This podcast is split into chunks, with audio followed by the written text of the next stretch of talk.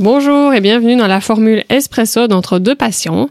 Moi c'est Élise et aujourd'hui nous allons parler de la motivation des patients et plus particulièrement dans un cadre de perte de poids. Alors la motivation des patients, tu le sais bien, c'est le moteur qui amènera le patient vers le changement. Sans ce feu intérieur, peu importe la qualité de nos conseils, l'implémentation du patient ne sera pas au rendez-vous. Alors très souvent, au début, tout va bien. La motivation est souvent au rendez-vous, mais très vite, au fil des semaines, elle peut se dégrader. Nous connaissons tous ces patients qui, après être montés sur la balance, se sentent déçus car les résultats ne sont pas à la hauteur de leurs espérances. Et petit à petit, ces déceptions finissent par grignoter leur motivation, ils vont donc moins implémenter les conseils, et ce cercle vicieux peut très facilement mener au décrochage. Du coup, comment allons-nous, en tant que diététicien, enrayer une bonne fois pour toutes ce yo-yo motivationnel et emmener nos patients à leur rythme vers de vrais progrès physiques et psychologiques? Alors, avant de nous plonger et d'analyser d'éventuelles solutions, il est important de se pencher sur la source de ce yo-yo motivationnel. D'où vient cette baisse de motivation? Une fois de plus, mettons-nous dans la tête des patients pour mieux comprendre. La plupart du temps, ils arrivent avec des projections, une perception intuitive de comment ça va se passer. Cela leur vient généralement des médias qu'ils ont pu consulter ou de leurs expériences passées. Et très souvent, ils arrivent avec des attentes beaucoup trop ambitieuses et ils pensent qu'ils seront capables de tout changer du jour au lendemain. Ils pensent aussi que leur perte sera bien linéaire et régulière, donc par exemple 3 kilos par mois, alors qu'en réalité, les progrès sont irréguliers il y a des phases de perte de poids, des plateaux, des reprises de poids, etc. Et c'est cette différence, cette surévaluation intuitive des résultats qui crée la déception et qui engendrera la baisse de motivation. En effet, la déception provient toujours d'une comparaison entre d'une part ce que nous pensions pouvoir accomplir et d'autre part ce que nous avons effectivement fait. Et donc nous, diététiciens, sommes donc ici en face d'un problème de perspective. Ce problème de perspective est encore plus exacerbé lorsque tu accueilles des patients, généralement yoyoteurs multirécidifistes, qui te demandent expressément quelque chose de très cadré ou qui exigent un plan alimentaire précis. Notre challenge en tant que diététicien est donc de faire évoluer les perspectives de nos patients et d'introduire chez eux ce que j'appelle une mentalité de progression saine, et cela dès le départ. En effet, c'est très important de commencer ce travail sur la perspective et la motivation dès le début. Le piège serait d'attendre que le patient soit en difficulté pour commencer à travailler sur ces aspects. En cabinet, l'expérience m'a montré que c'est bien plus facile de rebooster un patient qui a une petite baisse de motivation qu'un patient au bord du décrochage.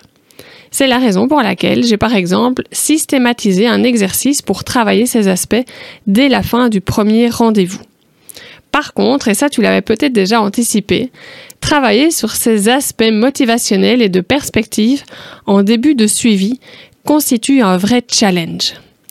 En effet, comme dit plus tôt, la motivation est souvent bonne en début de suivi et cette motivation initiale est très utile, voire nécessaire, pour amorcer les premiers changements. Il faut donc faire attention car il ne faudrait pas tuer le suivi dans l'œuf dès le premier rendez-vous, avec des choses comme Oh, vous savez, 4 kilos par mois, c'est beaucoup, c'est pas sain de vouloir perdre si vite. Ou encore, oh, vous savez, il y aura des hauts et des bas, c'est tout à fait normal, on va y aller petit à petit, à votre rythme. En fait, le truc, c'est de pratiquer des exercices durant et en dehors des consultations pour petit à petit réaliser ce shift de perspective qui ancrera le patient plus facilement dans une démarche saine, durable, petit pas par petit pas.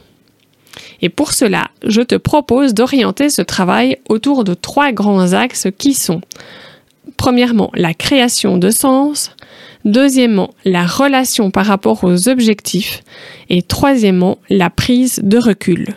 Je vais maintenant te parler plus en détail de chacun de ces axes de travail en te donnant des pistes et des idées à utiliser pour tes consultations.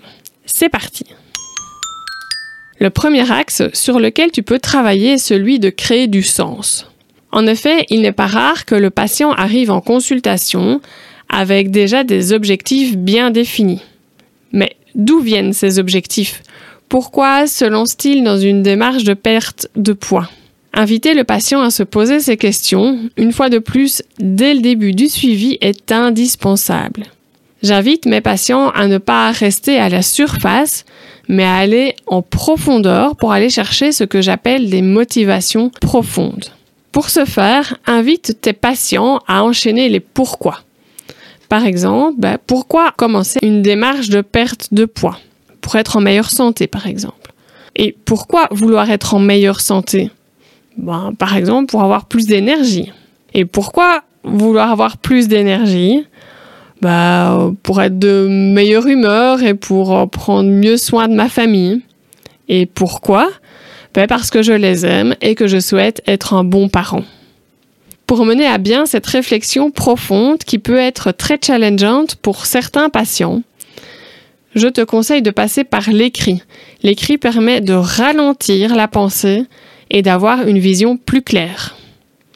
Également, le fait de faire cela par écrit laisse aussi plus de place à la créativité. En effet, pourquoi ne pas inviter ton patient à créer un mind map coloré qu'il pourra par la suite accrocher par exemple au mur de sa cuisine? Personnellement, j'inclus cet exercice dans mon dossier patient. Si tu souhaites lire l'article, je te mets le lien dans la description. Dans le point précédent, je te parlais des objectifs des patients. Très souvent, ces objectifs sont chiffrés comme un nombre de kilos à perdre et donc un poids spécifique à atteindre. Dans ces cas-là, il faut être attentif et veiller à détourner leur attention de ces objectifs. En effet, se concentrer euh, dans le sens bah, y penser tout le temps, garder ça en tête et s'y rappeler tous les jours, de, de se concentrer sur ces objectifs est pour moi la meilleure manière d'échouer. Et ça, je pense que c'est vraiment vrai dans tous les domaines. Alors, je vais illustrer mes propos avec un exemple un petit peu idéalisé, mais j'espère qu'il te donnera plus de sens.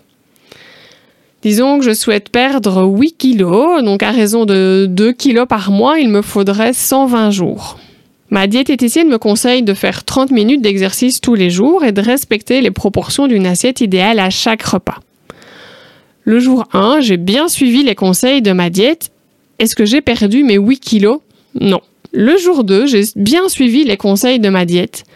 Est-ce que j'ai perdu mes 8 kilos? Non plus. Le jour 3, j'ai bien suivi les conseils de ma diète. Est-ce que j'ai perdu mes 8 kilos? Hmm, Pas encore. Et ainsi de suite, jusqu'au 120e jour. Et donc, avec ce mindset orienté objectif, je serai en échec à 99,16% du temps. Et en plus, comme j'ai dit juste avant, cet exemple est idéalisé. La perte ne sera certainement pas aussi linéaire que ça, et dans la réalité, c'est impossible de savoir combien de temps cela prendra. Et dans certains cas, ce ne sera même pas possible d'atteindre cet objectif. Autant te dire, c'est difficile de rester motivé au jour le jour en se rabâchant à la figure ses objectifs. Ce que je propose à la place, c'est de mettre le focus et l'énergie de ton patient sur son système, c'est-à-dire sur ses habitudes. Il faut remplacer le ai-je atteint mon objectif par le ai-je bien fait mes habitudes qui vont me rapprocher de mon objectif?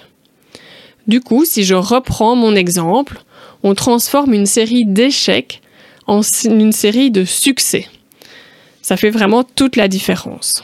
Alors, pour orienter le focus et l'énergie de ton patient vers la création de son système, voici une liste d'idées que tu peux mettre en application. Tu peux lui proposer des outils de tracking comme l'application Mon Suivi Diète. Tu peux lui limiter la quantité de nouvelles habitudes à prendre, par exemple maximum 3 habitudes.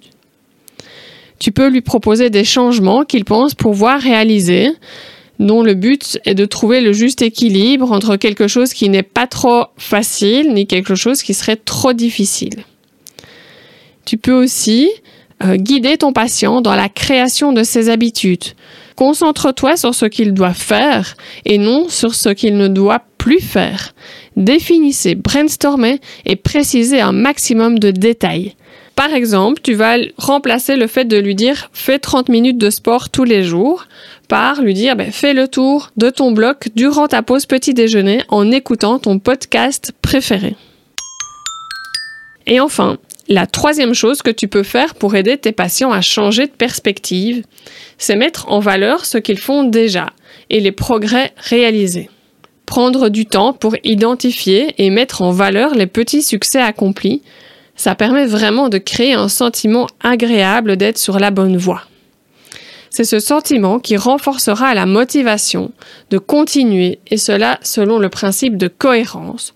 Ce qui marche bien, ben donc j'ai toutes les raisons de le continuer. Par contre, faire ce travail et prendre du temps pour mesurer l'étendue de ces progrès n'est pas inné. La tendance naturelle serait plutôt l'adaptation hédonique, c'est-à-dire la tendance observée des êtres humains à revenir rapidement à un niveau de bonheur relativement stable ou moyen, même après des événements positifs. La conséquence de cela, c'est que les éléments positifs seront très rapidement oubliés avec du coup un risque de ne voir que ce qui ne va pas. Une fois de plus, donc, tes patients auront besoin de toi pour les aider à voir et à se remémorer leurs progrès. Et en parallèle à ça, tu peux aussi les aider à prendre de la distance ou du recul par rapport à leurs petits soucis du quotidien en leur faisant faire un exercice de reconnaissance. Pour travailler ces aspects en consultation, je te propose une petite expérience en deux étapes à faire avec un de tes patients durant un rendez-vous de suivi. La première étape, c'est de lui demander de faire un exercice de reconnaissance qui sera par exemple ici de citer cinq choses dans sa vie pour lesquelles il est reconnaissant. Tu vas pouvoir ouvrir ta consultation avec cet exercice, même avant de débriefer des semaines écoulées. Si ta durée de consultation est trop courte, tu peux demander à ton patient de venir cinq minutes plus tôt et de faire faire cet exercice dans la salle d'attente. La deuxième étape, c'est de ne pas lui demander, tiens, comment s'est passé la dernière semaine, mais plutôt de lui demander de faire la liste de ses progrès ou des événements positifs de ces dernières semaines. Une fois ces deux petits exercices terminés, reprends la trame de ta consultation normale et tu constateras par toi-même des résultats. Je terminerai ce point en te disant que voir le positif, prendre conscience des progrès, c'est une question d'entraînement. Au début, ce n'est pas facile de les voir, mais plus on les pratique et plus ça devient facile. Alors invite ton patient à faire ce genre d'exercice le plus souvent possible, soit durant ta consultation, mais aussi entre les consultations. En résumé, à travers ce podcast, nous avons vu comment faire preuve de proactivité pour maintenir la motivation des patients tout au long du suivi. D'après moi, ce qui fonctionne le plus, ce n'est pas les beaux discours du genre Vous savez, c'est normal d'avoir des passages à vide, il faut s'accrocher mais ce sont des exercices qui vont travailler sur les trois aspects cités plus haut, c'est-à-dire créer du sens, mettre le focus sur les systèmes et non sur les objectifs, et travailler la reconnaissance et le sens du progrès. Ne laisse pas la motivation de ton patient être quelque chose d'aléatoire, fluctuant au gré du temps et des envies. Elle est beaucoup trop déterminante dans la réussite d'un suivi que pour la laisser au hasard. Essaye d'anticiper lors du premier rendez-vous les yo-yo motivationnels, surtout avec des patients qui arrivent avec des grandes ambitions de changement. Évite les grands discours et remplace-les par des petits exercices et des activités thématiques. Et enfin, pour terminer ce résumé, je te recommande de faire preuve également de lâcher prise. La motivation des patients, ce ne sera jamais quelque chose que tu contrôleras à 100%. Tu ne peux que l'influencer. La nuance est peut-être subtile, mais on ne peut plus importante. Par contre, ce que tu maîtrises à 100%, ce sont tes propres actions. Alors, dans ta tête, remplace-le. Il faut que mes patients restent motivés par que puis-je mettre en place systématiquement dans mes consultations pour maximiser la motivation de mes patients. Le mot systématique ici est très important. Tout comme nos patients, nous devons développer des habitudes en consultation qui, petit à petit, nous permettront d'augmenter considérablement l'efficacité de notre service et par conséquent nos résultats. Et pour moi, les habitudes qui ont vraiment fait la différence pour mes suivis, c'est la systématisation d'un travail sur la motivation, de l'aménagement d'un temps dédié à une activité thématique ou un jeu, de l'instauration d'un planning de consultation, et du contact avec mes patients entre les rendez-vous. Si tu souhaites toi aussi te créer un système de prise en charge au top qui te permettra d'obtenir une carrière de diététicien stable et pérenne, je t'ai préparé une formation qui s'appelle les clés pour réussir. Elle t'aidera, en plus de te construire un système de prise en charge, à trouver ta patientèle et définir tes priorités pour mieux t'organiser. Pour l'obtenir gratuitement, rends-toi sur dièteentransition.com slash réussir. Le lien est aussi dans la description. Alors toi, de ton côté, qu'est-ce que tu fais déjà pour travailler la motivation de tes patients? N'hésite pas à nous dire tout ça en commentaire. Et si ce podcast t'a plu, abonne-toi et laisse-nous un like. Merci pour ton attention et à bientôt entre deux patients.